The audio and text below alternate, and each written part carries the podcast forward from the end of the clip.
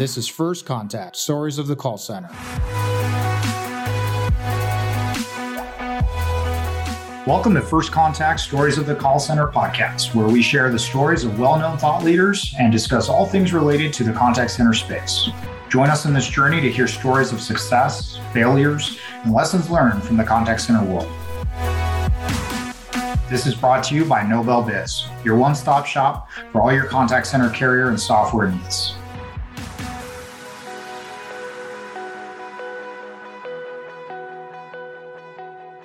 Right. Hey, everyone. Welcome back to First Contact Stories of the Call Center. We're excited for today's show. Um, we have a great guest, and this guest in particular is Kevin Daly. So, Kevin is the founder of Value Add and the creator of Best Pair. Uh, it's a data service that aims to improve conversion rates. Now, for those of you that uh, are in sales or collections or making outbound calls, this is going to be really important for you, but you never know, there may be other applications. Now, with that said, Kevin has been, you know, combining his experience in data modeling, sales management, uh, data servicing, being able to really get the results in the right combination so that from there, you're able to get better productivity, you're able to get uh, better outcomes. And obviously, he's been doing this across what is it, 15 plus countries, which is awesome. Now, when we look at Kevin's career, though, it really didn't start in the call center space. It actually started in insurance, and we're going to dive into that as well. But we're super excited to have you here. Thanks so much for joining. And for those of you who don't know, Kevin's in Australia, so we're definitely going to wish him a good morning. So thanks for joining. Happy to have you here. Yeah, thanks so much for having me. Looking forward to the questions and looking forward to getting through the material.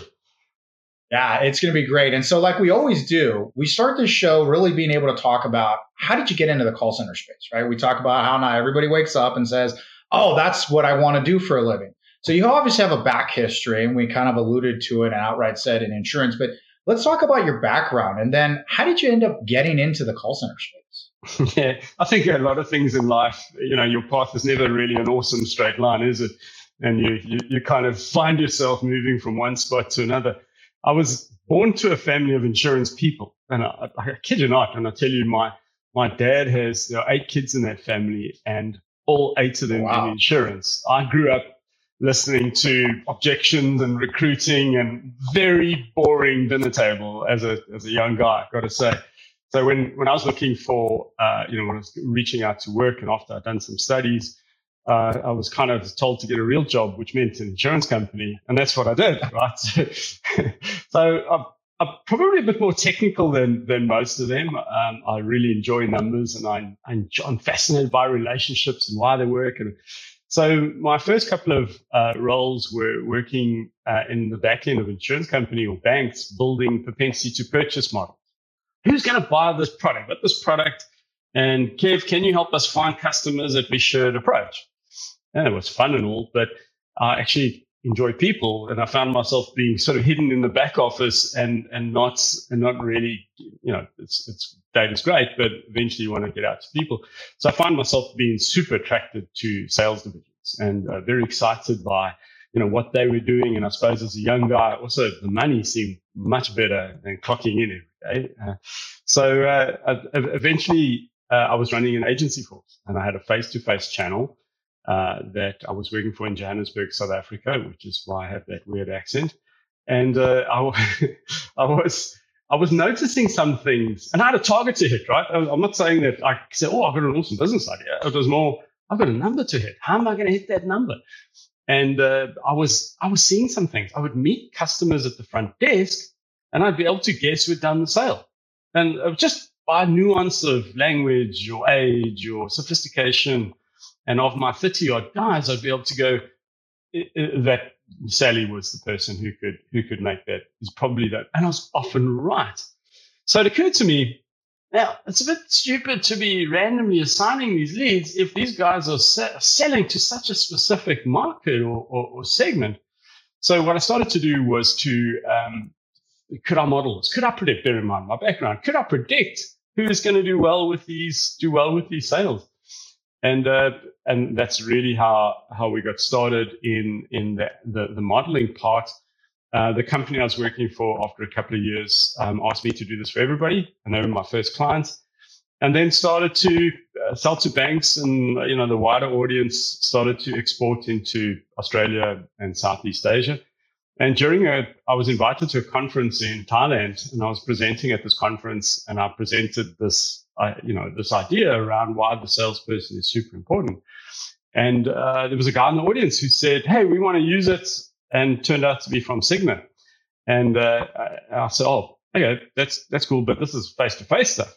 And he said, "No, no, you got this wrong. This will work in a this will work in a in in in an outbound, well, in a in a conversational style. I think you I think you're going to get to."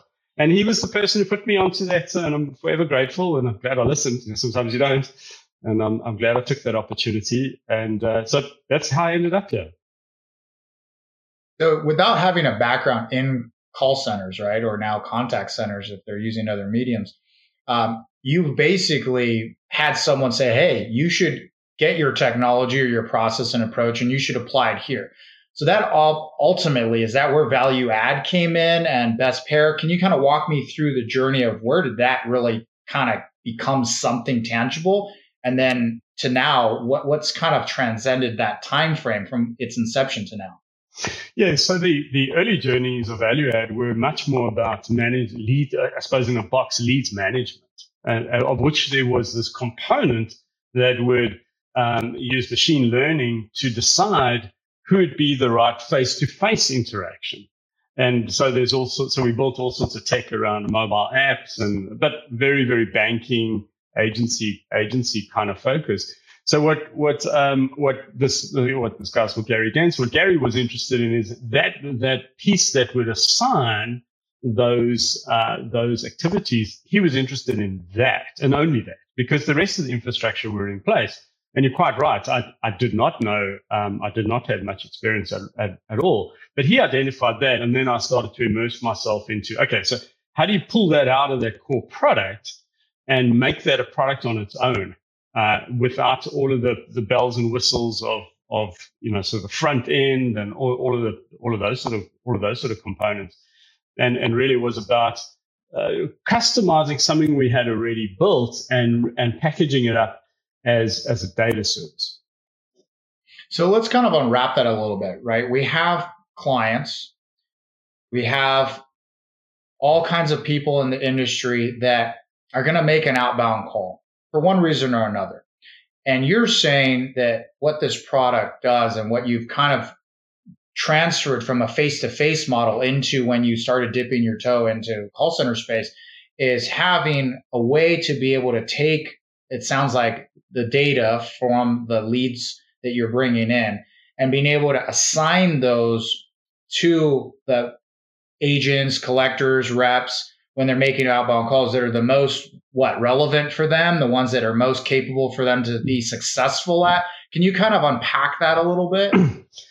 Sure answer yes. Yeah. So specifically, um, what we do is we we look at the history of the interactions between that um, that rep, and we would look at well, where have they been successful? What what categories of customers have they been successful with?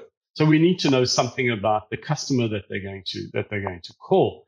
So, for example, it could be um, related to stuff like the person's age or the geography. Where where does the person live or socioeconomics?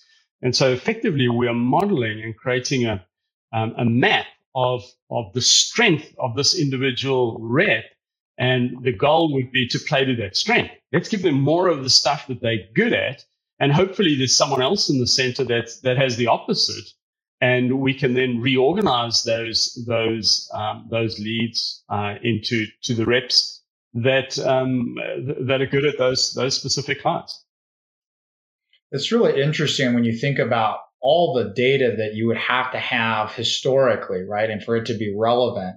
But then you can match that with obviously information you would have to have about the lead and to be able to say, this lead when I make a call. Because today, you know, most dialing platforms, whether you're using a manual solution or some sort of more robust, like a predictive system, you know, they're allocating those individual leads to who's available or the next available representative, or it's distribute them in a, in a very various ways. There are some we'll call them skills based options yep. where you can maybe upskill somebody to a certain level and give them maybe preference of that call you know, our system can do that. But it sounds like what you're doing is you're taking historical performance of that person, and then you're attaching it to that lead and you're saying these ones, because of these key characteristics, should go to these people and then in turn give you better outcomes. So what have you seen this being successful in? Like what types of calls does this really shine?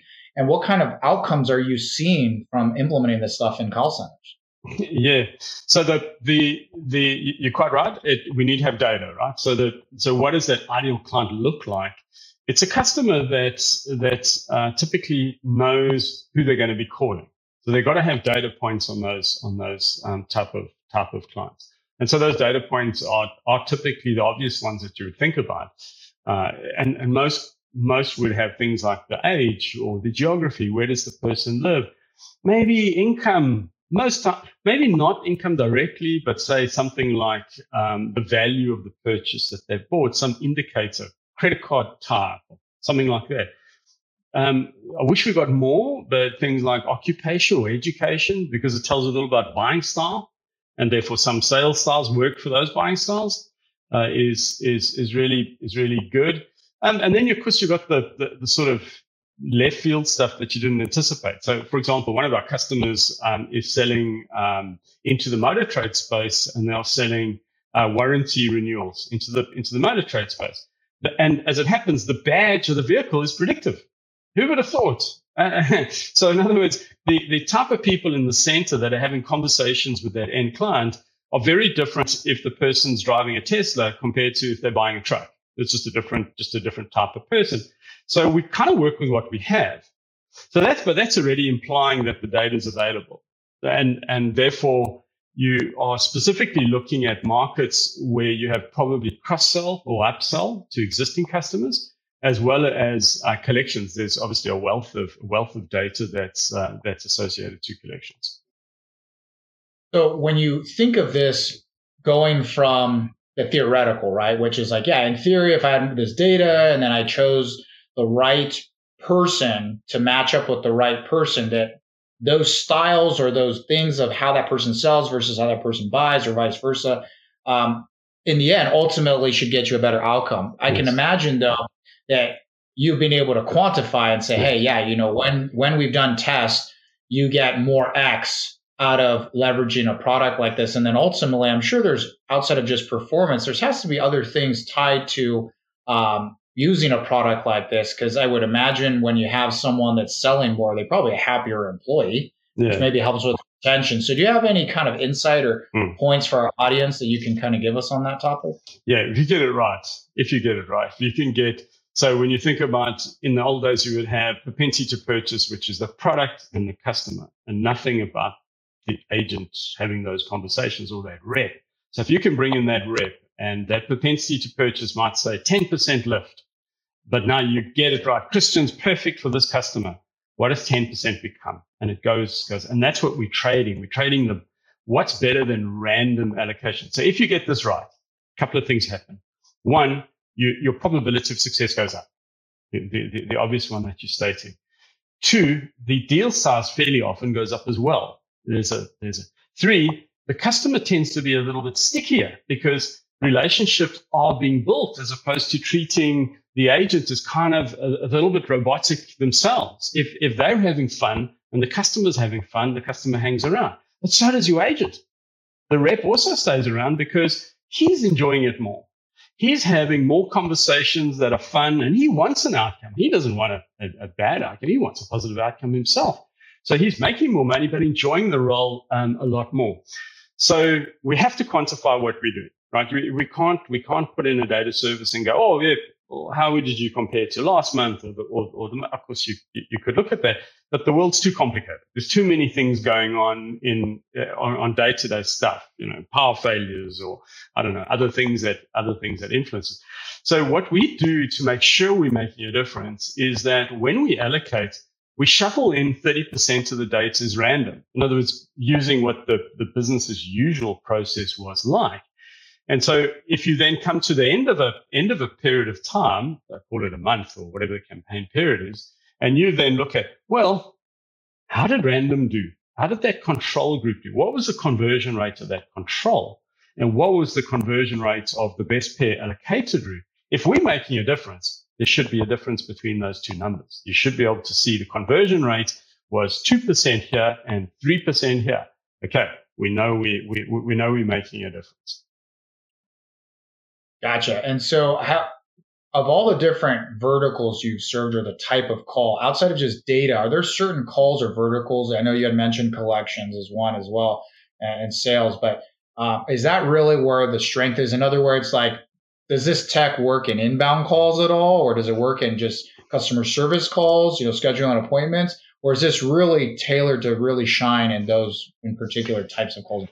It's designed to be um, a, a agnostic kind of plug-in to to what is the center doing at the moment. I mean, the, the, the, reality is if you're having inbound calls and you're needing to live route them to a, a particular person, can that be done? Yeah, it can be, but your infrastructure requirements are, are, are, are a lot, are a lot higher. So absolutely that, that, that can be done, but the path to get there is a little, is, is a little trickier, uh, with, with infrastructure could be in place, but absolutely can be, uh, can be done. Um, inbound to outbound. So fairly often there, there might be um, leads that have come in that are hopefully live. And then you phone the customer back straight away, but you can't reach them. But you know you've got to phone them back in the day or two or three. So those those make sense because that person's fairly often captured data or captured information, captured information on that on that on that particular customer. The vast majority, though, of the work that we're currently doing is very much outbound. Is very much these are these are the customers that we're going to phone over the next month. Uh, this is the batch that we're going to have the hundred thousand leads, and they're the hundred agents or the or the million leads, or whatever the numbers are. And we need to assign those to that fixed set of people that we anticipate will be at work next next month or whatever the period is.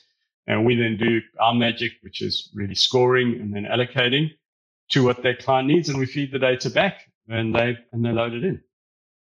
Running a contact center these days takes a great deal of courage and fortitude. Nobel Biz would like to salute the contact center community for not giving up and working hard to drive their businesses down the road to success. As the promise keepers of the industry, our goal was to provide one of the most versatile and cost efficient omni channel solutions on the market.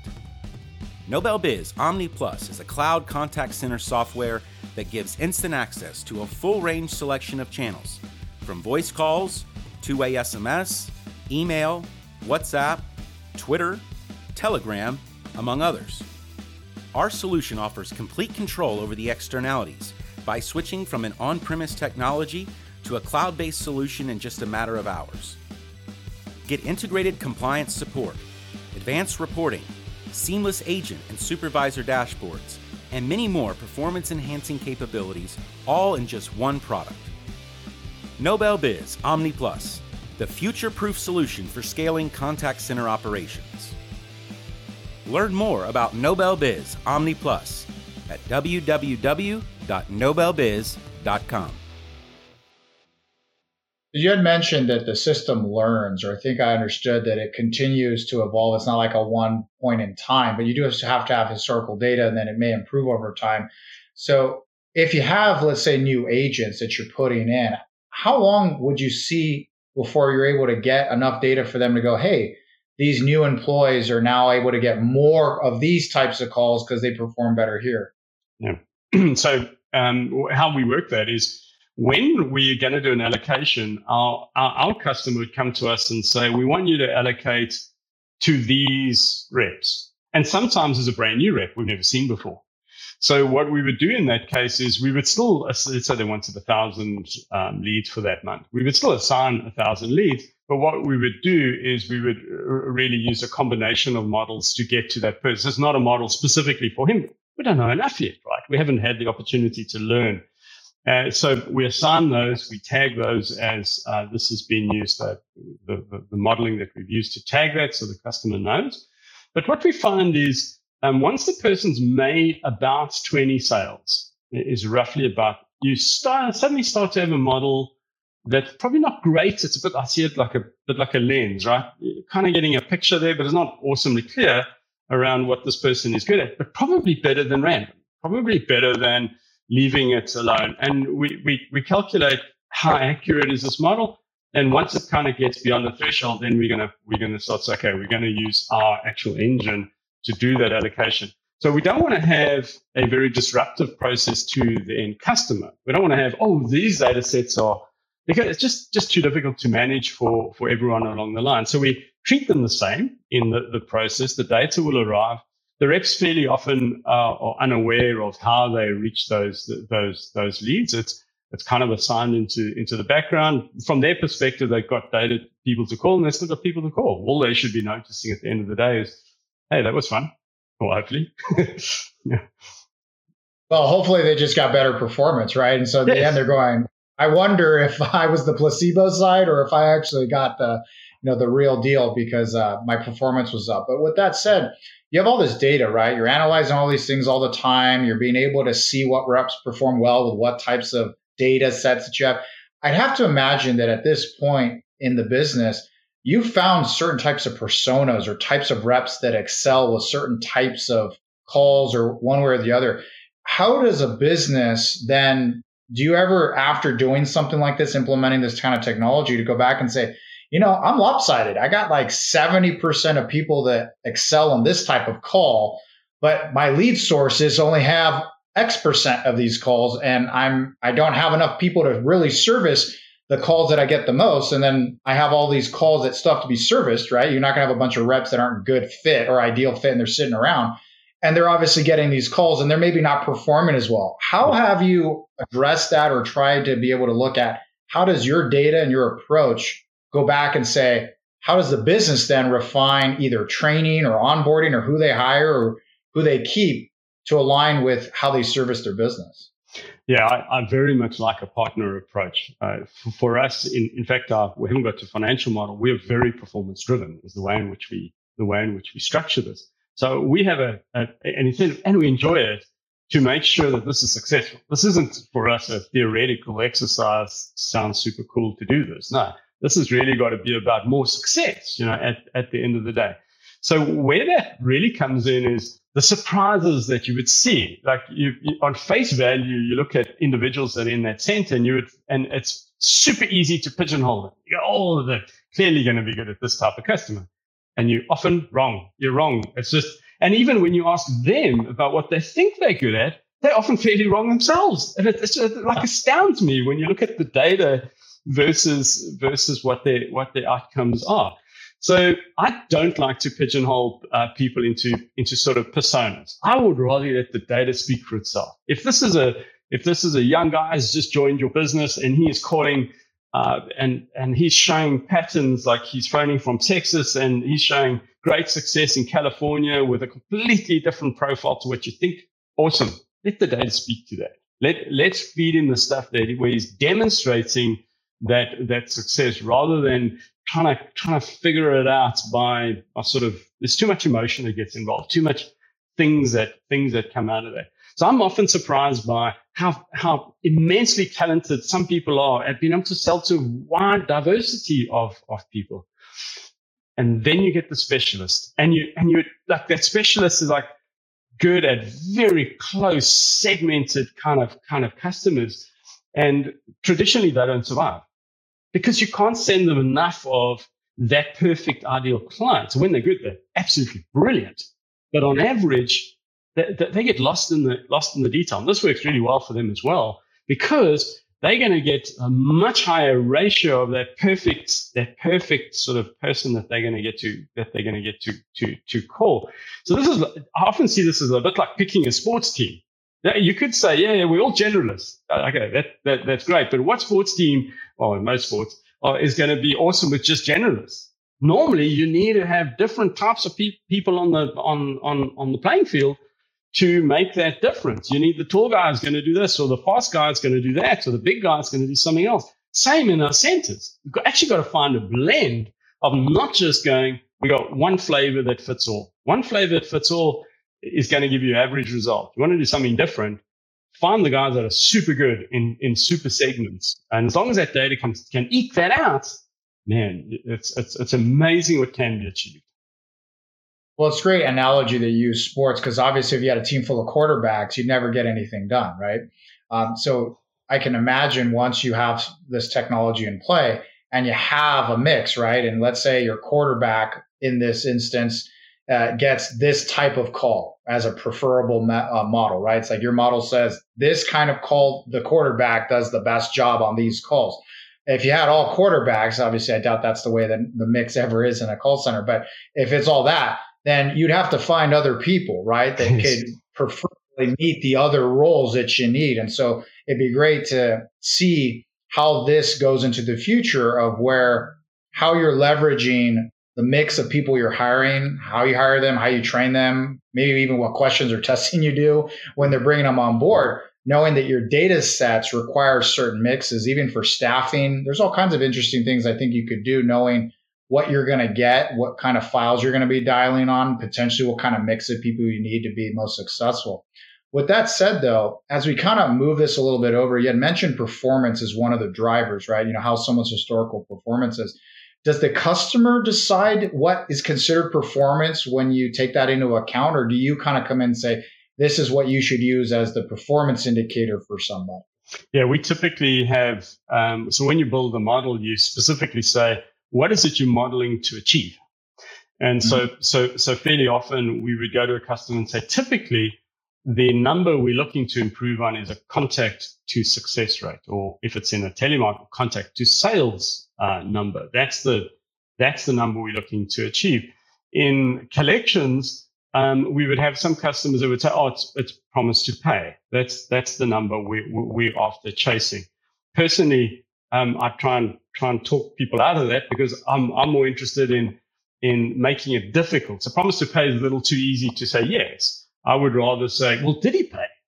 You know, if if if if this is a problem, that's great, but ultimately, let's see that money hit the hit the till. So when we start the process, we like to clearly define the goal. What is it that we're looking to achieve out of this out of this exercise? Your current conversion rate, if it's a if it's a, a, a sales call, is three percent of, of all the people you speak to. Three percent of those are going to say yes. Okay, that's what that's the number we're looking to target. And uh, so we would fairly often, as part of our process, say, give us some data. Let's let's figure this out. Will this make a difference? Because this this really has got to have the right ingredients in place. If it doesn't have the right ingredients in place, you're not going to have that. You're not going to make that difference. And so we and so we we like to just do a little bit of pre-work and then go, look, we think this is going to make a a 20% difference to that number or we think this could be a 40% difference to that, to that number, depending where it is. And let's set some expectation on the reality of, of what can be, of what can be achieved. And I, I didn't fully answer your, your previous question. We do want to show you, we do want to show the customer where the gaps exist. But what we find with clients is fairly often, like when we first arrive, we'd see like a whole bunch of um, younger folk, very little gray hair, very little hairline like you and I, around the around the floor. Eh, but what we find is like when you start to show some people success, and maybe the, the person on the floor is a little older, you start to notice that uh, that gets noticed because you because because when you're a little older, you're a little bit more deliberate in terms of the way in which you speak to people, and that appeals to some customers. Not all customers, but it appeals to some customers and some styles. So they become a little bit more successful and the person on the floor goes, "Oh, yes, oh, that that bull dude is suddenly doing suddenly doing okay." And when he before he would have someone maybe a little older go, "Oh, this guy's not going to have the energy to do this," uh, you know, uh, then then um, start to think, "Well, let's give him a go." And and so that it doesn't just happen because we're giving a report to say, "Hey, you know, this this person's able to service a segment of of the calls that you're going to make that other people can't." It's these guys are smart themselves, right? They evolve. They see the they see the difference that's that that's happening that's happening on the floor. So absolutely, we'll produce reports uh, and and have a partner conversation to say, have you thought of this or seeing this in the data? What's going on? You know, sometimes you you can see it from a data perspective, but it doesn't have color to it, and and sometimes the center needs to pull that in. You know, that's great because I think a lot of times the idea of new technology or embracing a new technology in your own ecosystem the idea of set it and forget it is a big problem, right? That just is, it's a widget. I plug it in. It should do magic. The other side of it, you had set it, which was spot on, is the idea of having the end goal in mind and having a plan in place to be able to get to that goal. It's not just a hope for the best and then it should work out. Is you have to have something to achieve. And then you need to know tangibly what it is and how to measure against it to make sure you're on pace or if you need to make changes or if you're hitting it and you can continue to uh, turn the volume up on it. Now, one of the things that was interesting to me is when you talk about data, right? And call centers are full of data, so much data. There's so many things that sometimes we get lost in the data. Sometimes we don't know how to digest the data. Sometimes we're not able to actually make fast enough decisions on how we manage data. And since a lot of what you're ingesting is performance and historical, and then you also have the inputs from the leads themselves, um, not everybody's the same over time. And sometimes people have bad days. They're just, yes. I've, I've, had a bad day. I'm a top performer and today is not my day. Yeah. Yeah. Have you taken anything in account into being able to say, when the system is allocating, does the performance of someone during that day or that week and anything that could be going off that day modify hmm. how they're getting leads? Or is this kind of a every day it's kind of its own thing and then, you know, it doesn't reset till the next day? You have any insight into how? Well, there's a big, there's a big trend in play. And the big trend in play um, is if you if you build these models and you go, oh, we've we've got it. We this is really an awesome model. Yes, Christian, done. It's locked and loaded. Um, that model's only good for a couple of months. It's it, it's just incredible how quickly people evolve uh, through even one awesome conversation. In his mind, he can't speak to older females uh, from a particular area, and, and he's got that in his mind. And we've all had sales guys like that. Like that's ingrained. Yet he has one phone call from someone who he thinks it's impossible and he has an awesome call and his own attitude changes and his self belief in what he can achieve changes. And with that, uh, we need to detect that change.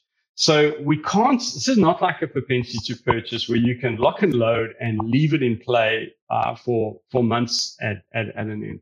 We do have to, we do have to evolve um, and to be able to cater for um, those trends. So one of the things that we do is we look at how recent the data is and is it evolving? There's actually a number that we calculate. So let's use an extreme example. Somebody who, who, who cannot sell to older people, just cannot in the data. It shows you can't.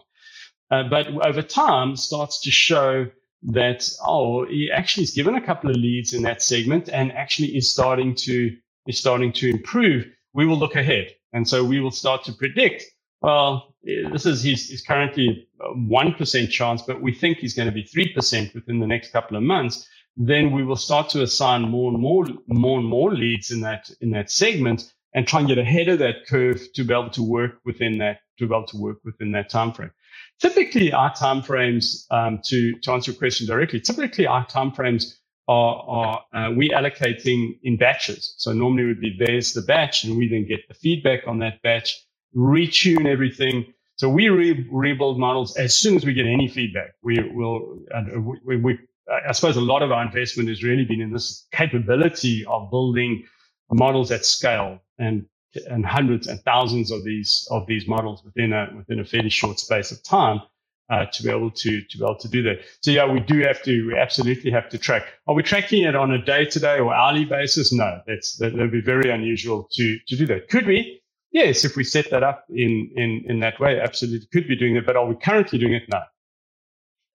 Gotcha. So it's interesting because the trends, right, as we talk about the next question, which is really where is the future of the company and the product and your vision going? We're seeing more and more technology that's doing things in real time, right? Yeah. What what can you do in guidance or assist you know, everything with presenting information to the representative agent collector in real time to help them make sure that they say the right things or they do the right things or they don't forget certain things, things of that nature. But it's an interesting complement because what you're doing is taking what's happened and the data coming in and you're trying to give someone the best opportunity for success before they even get on the phone, right?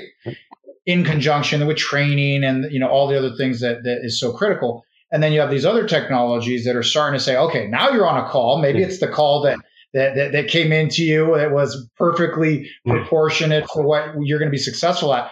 But now do what you should be doing the right way, right? And so uh, as we move forward into the future, I'd love to understand what do you see as the future, both in your business, your technology, and kind of how call centers and contact centers are embracing this more success at the individual level and a more real time experience. Yeah, I, I very much want to evolve us into being a little bit more real time, but for a different reason.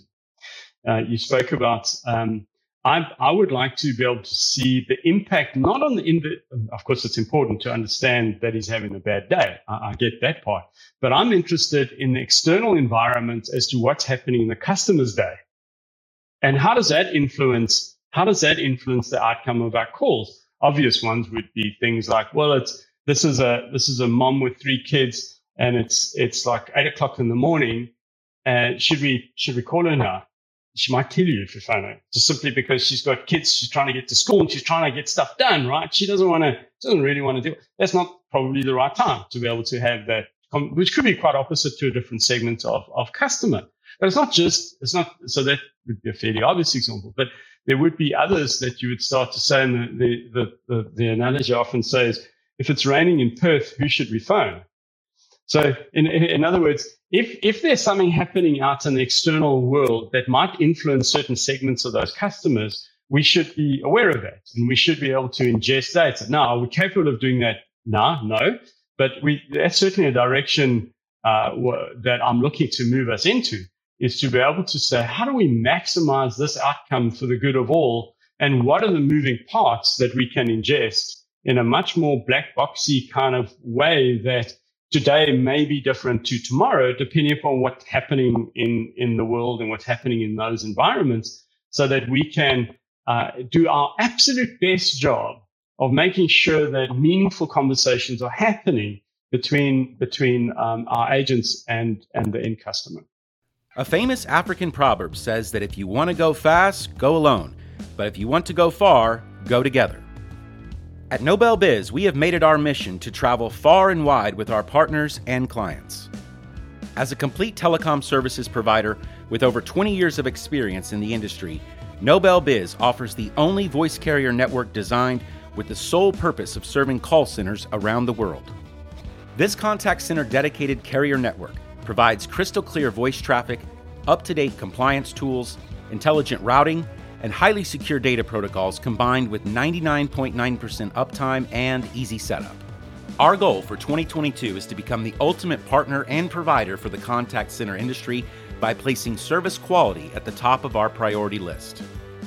To top it off, at Nobel Biz, we have the most competitive cost per minute model in the industry. Need proof? Reach out to us and learn more about the Nobel Biz voice carrier network at www.nobelbiz.com. Totally makes sense. And, you know, with that said, I know that recently I thought you were having some new exciting projects or partnerships that you were embarking on. Can you kind of fill us in a little bit on what's going on with that? Yeah, so we, we, we are. Yeah, so we, we increasing our ecosystem around uh, the data su- suppliers and data support infrastructure that we have available. So like some of our customers that we would go to, typically you would look down and you would say, Hey, like what's, um, you know, what do you know about that client? And and fairly often it might be light. So we're increasingly building in um, additional data ports into into uh, into our infrastructure, so that we don't just have primary data that we're working on and very very clearly interesting primary data, but also starting to look at um, secondary data, um, and that's evolving that's evolving in that in that space to be able to make that a lot more um, relevant where where where you know, where it's applicable. I'm not one for building infrastructure for the hell of it. You know, I would much rather build stuff because we're going to produce a much better outcome.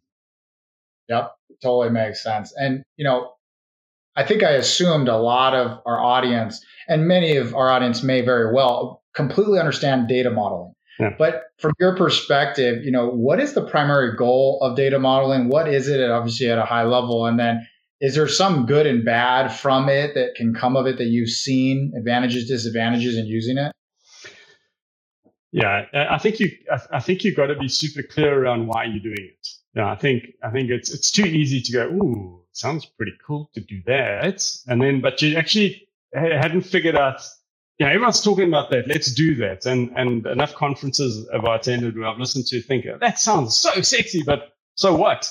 Like, so honestly, how do I take that, which sounds so super cool, and how do I apply it that's going to change my number? It's going to change an outcome for me that we're more successful as a business. And so I think we, I, I think from my perspective, we've got to be super pragmatic about these things. Like, what is it that we that that we're looking to achieve in business terms, not in data terms. Like there's got to be something super super clear, which is why I like to focus a lot on that that number that says what is the success rate, the contact to conversion rate that that that we that we want to that we want to achieve. We're also living in a world where, um, to me, there's a lot of complexity, particularly around data, and there's this temptation to make things super complicated when you want to. When yeah, so each of us in our own world have got complexity that we that that we're working on. The the person on the floor running those people is difficult to recruit, and it's got an algorithm in its own head as to how they're recruiting the right person, the right. Now, I don't need to know all of that to get to, to be able to do my work. In my world, my world, my world is also, also can be quite complicated, but I don't want to bleed our world into yours. I would much rather say, hey, tell us who you want to phone, tell us some of the experience. Let's make it, let, let, let's really make this as easy as we can without trying to make it so difficult for everyone to, to, to work together. What we're looking for is the history. Let's give us some history that's coming out of your data. Let's give us the history of the people you've spoken to. And we will then do, do our stuff. Uh, and there's some complexity on our end. And the way in which we're exposing that back is a simple file. Simply to say, here is, and it could be an API or it could be, but at the end of the day, let's not make it so difficult to get stuff done um, that that actually at the end of the day it's too complicated, too difficult to get to get people to to understand. I, I, I think through the years, um, data scientists and, and guys make this very complicated, right? And and and it's there's some there's some there is complicated stuff in the middle of all of that, but the, it's too easy to get lost as as a guy trying to run a business and trying to say, oh, I've got to feel like I've got to use AI or in our case machine learning uh, to be able to apply this stuff let's rather let's rather focus on that outcome and let me focus on on that part of trying to match these people up uh, without having to without having to move through all the moving parts.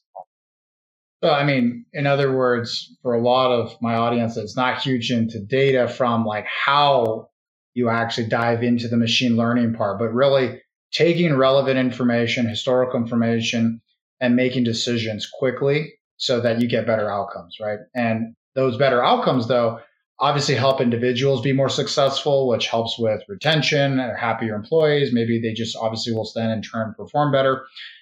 Morale around the group, your supervisors, your leaders, and then obviously the business is doing better. With with that said, you know, there was a, a, a quote on your LinkedIn, the most meaningful way to succeed is to help other people succeed, right? Powerful, but I'd love to get your take on what does that mean for you? How do you integrate that in your business leadership? And then ultimately, how does your product and servicing of your customers take that into making it something real? Yeah, for for me, I, I, suppose as someone that's like to drive um, success, if if you're going to just be driving everything yourself, you're going to have limited success. You might be hugely successful as an individual, but unless you're able to influence people around you, unless you're able to get them to believe into the process that you're delivering in or the product that you're delivering, or even as an agent, convincing a customer who is becoming a partner of yours to take this action, uh, your, your, your success is, is, is always going to be, is always going to be limited here.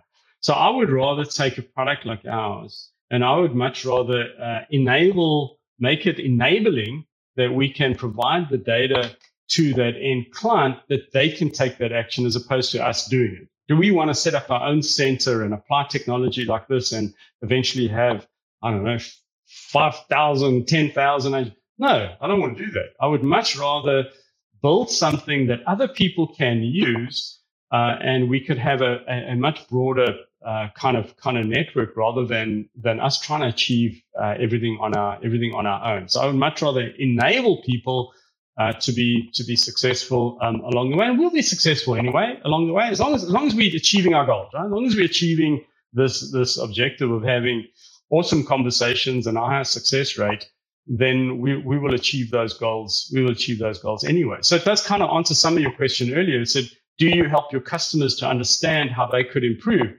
Yeah, we, we do. Is it our primary goal? Our primary goal is to, to increase that conversion rate. But if if we have data or information that's going to make gonna gonna have some insight, actionable specifically actionable insight, where they can change a recruiting strategy or or they can change the time of the day in which they're calling or or, or reorganize it. Absolutely, we want to we want to be able to do that because in doing so, we, we're all successful. Totally makes sense. And to kind of shift subjects a little bit, obviously, you know, for those that were really in their business at the beginning of the pandemic all the way through now, is there anything that you've launched or took part of or that you're just proud of that you were a part of during the pandemic that was focused on your business or whether or not it was personal or otherwise? Any stories or anything you can share? Yeah, I've, I, I must admit, it very scary times um, for as a business owner, um, as as a lot of businesses on, on on a lot of your your audience is is the unknown, unpredictability of what impact it's going to have. Uh, you know, and you look at you know, and you try and predict ahead, and you're often wrong, and it has the opposite effect to what you thought it what you thought it would be. I think for us, um, running a, a, business like ours, survival for a large portion of it, or, or, certainly positioning yourself around survival. I mentioned in our introduction that we had two that we have two products, one focused on face to face, and one focused on on more calls that that, that have been made. The face to face was heavily impacted What's the lockdown about? It's stopping people from meeting. What's the product goal of that? Is to get people to meet. So clearly, it's gonna it's gonna have an impact. So um, so that portion of our that portion of our business um, certainly took a took a massive hit. But we were very fortunate in that we we, we do have um, we, we we do have this this product Bestpair that wasn't as impacted as as much. Yeah, in some countries, um, uh, specifically Asia, uh, became very difficult to bring those people into those into those centers uh, be, because they would need to maybe call from home that they weren't able to do before. Um, but it, it did not have as huge a negative impact as what it might have, uh, simply because of the way in which we were we were able to flex to changes. Because those centers were suddenly shifting from technologies that were very very large center based to people phoning from home and and their their need from us was how do we change the data structure? How, how do we assign these leads in a in, in a way that's different? And and sometimes we even had to be as as as flexible as breaking it down into small components and encrypting that data and sending it to that that that person's home so that they could make those so so they could make those those calls and be and be proactive. So I'm super chuffed that that we were flexible enough to do that. And and as I say, if we were way, way, way more complicated, more complex, it would have been difficult because you wouldn't have had that ability to be agile and move to move to that uh, move to that particular circumstance that's that's that's you know that that was required for that um, right time and right time and space. Also, I think we shifted to partners in the meantime. Right, COVID forced. I you know I'm used to. I mean, I used to take off and land every three days, and typically into a different country. I couldn't do that anymore. So I'm super chuffed with this move into a more partner focused approach as opposed to us selling. So that's new for us. And we're evolving and learning about how that, how that ecosystem, how that ecosystem works. And that's been a huge positive. If ever there's been a positive. And it's one of those things that you kind of got forced to do it. And then you go, damn, why not come with it myself? Oh man, it would have been much more awesome if I could say, ooh, I have this awesome vision and this is what we should do than that. Some of these things you get forced on you. Yeah, I mean, one of the common themes we found a lot of companies when they were innovating, you know, they innovated and adjusted because they were forced to, right? They didn't have a choice. It was survival or out of business or whatever it may have been for that company. And so then to be able to break all the rules and say, we're not going to follow this really long process, this long vetting that we do, uh, the, you know, the whole committee has to agree to this. You had to make decisions, right? And in that time, when you're able to do what you're saying, to be able to be more flexible, to do things more quickly, be open to change and then embracing things that you may not have done or that you maybe had just kind of put at an arm's reach because you know you weren't ready or comfortable for it. You just had to do it. And so with that said, when you kind of flip over to the other side on the consumer side, right? Did you see changes in consumer behavior at all to a point during the pandemic that influenced how your product performed or how uh, the agents were and representatives and collectors were able to perform where they were prior to that. Do you have any data or any, you know, even anecdotal stuff that you have related to that? Yeah, we found, um, particularly in the insurance space um, that we were looking after, um, that uh, well, firstly, contact rates improved across the across the board. And that's simply because people were more available, more at home than what they were before. So that's a fairly obvious one. But their attitude to risk based products um, improved. That the, all of a sudden there was a lot of fear around, and uh, and suddenly people that were probably going to say no might have said yes and had a conversation and just listened, um, just listened a little more. And I think that I'm seeing the hangover of that still. So for those customers that are in the risk premium kind of, uh, particularly life um, products or, or, credit insurance type of products, that that has stayed uh, with a much more, much better attitude to um, or more thinking about the relevance of, of of what those products can deliver you know, it's, it's sad that that's why we got to that point, but th- th- that is the reality. So seeing much more focus on um, products, uh, a lot of the centers we're looking after are focusing a lot more on the risk kind of products that they historically done, particularly those that were, do have an investment portion um, as well. So I think the mix of, of customers has changed, uh, has, has changed a little bit. Um, and, and certainly the marketing's ability to find those segments and those components has also improved. Makes sense. And you know what's interesting when we talk about the the pandemic and we talk about the the products, you know, we had certain businesses that were obviously in the realm of uh, you know, uh, travel and, you know, uh, being able to go on cruises and those parts of the industries that were heavily affected, but then you uh, negatively, um, in, in, in, in, many ways. But then you had other industries like in security, you know, home security and other things that had this big bump. So being able to see the various dynamics of the product suites and the businesses that you were working with that had different scenarios of how it impacted them. Um, I can see how that translated through you being able to see that in the data. So now, I mean, we've had a great conversation. Hopefully our audience feels the same way. I'd love to kind of end it with a little bit of some personal stuff. Sure. One of the things I'd love to ask is, you know, do you have spare time? And if you do, what do you do with it? How do you enjoy that time? Yeah, as a as a business as a business owner, you you you get all consumed by the stuff you're doing. And, and don't get me wrong, it's not like it's a sacrifice, right? You you I'm passionate about what we do, and I, so I, I do find myself working on uh, like crazy hours but yeah, I do enjoy outdoors. Um, very much enjoy cycling, you know, playing around in the garden, doing stuff like that. I've also got um, kids that are um, going through an interesting phase of their lives. I've got 20 year old triplets.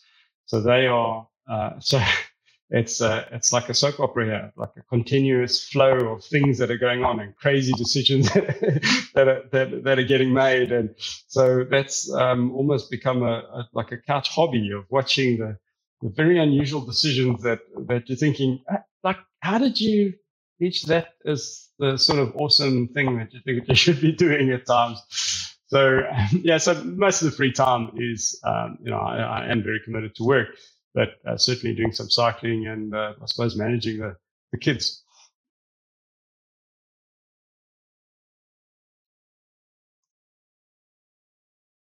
yeah it's funny right now there was actually a, vehicle passing by my house and having to allow honks. So apologies, apologies for that. Uh, so obviously for the recording, we'll just have to cut that out. so, so as that passes by us, um, one of the things I thought I heard, and I think I've, I've, I've noticed before our conversation, you said triplets, right? Yeah, I did.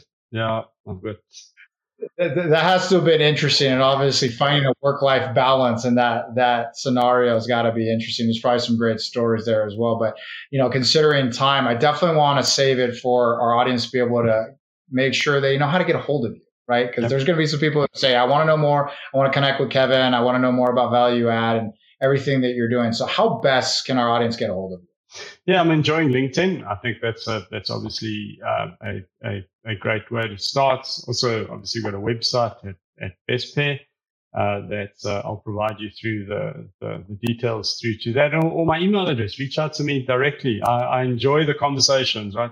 Uh, you know, from let's uh, let's say even if you're thinking, oh, just just maybe. One of the things we didn't cover is PII data, by the way. Like we don't need that information. We don't need to know who this end customer is. So that should alleviate some of the the biggest fear is often, geez, there's a lot of regulation around how we share data, and we kind of bypass a lot of that by simply not wanting it or needing it. Uh, and and so so that that's probably one hurdle that uh, that we that we want to get out the way. But yeah, reach out to me on email or, or, or LinkedIn is the easiest way. Well, that's definitely an important note. I appreciate you bringing that up at the end. And I would think that especially for a lot of those that are hyper regulated, you know, we have a lot of industries in the outbound world that all have a lot of not only regulation, but also international, obviously, anything that has to do with data mm-hmm. that is the PII information. I, I, think it's really good for our audience to know as well that you don't need all that stuff to do all the things you're yep. doing. So that's great. Yep. Makes it a lot easier to do work with you. Well, look, that concludes this episode. It was a great episode. Thanks so much for coming, Kevin. And look, since we're getting close to the end of the season, we'd love to ask each and every one of you send us your opinions, feedback, guest suggestions. If you do, send it to info at nobelbiz.com. Until next time, thanks everyone for joining. Have a great afternoon. Thanks, Seth. Thank you for joining me in this conversation. If you're enjoying and learning from this podcast, please subscribe to our YouTube channel for exclusive clips. If you're listening to this on Apple and iTunes, we'd appreciate you leaving a review or hitting the five star button. On YouTube, you can leave us reviews, comments, and suggestions for future podcast guests. In addition, if you want to get more valuable content on the contact center world, go to nobelbiz.com. My name is Christian Montes, and thanks for listening to another episode of First Contact Stories of the Call Center. Stay tuned for our next episode.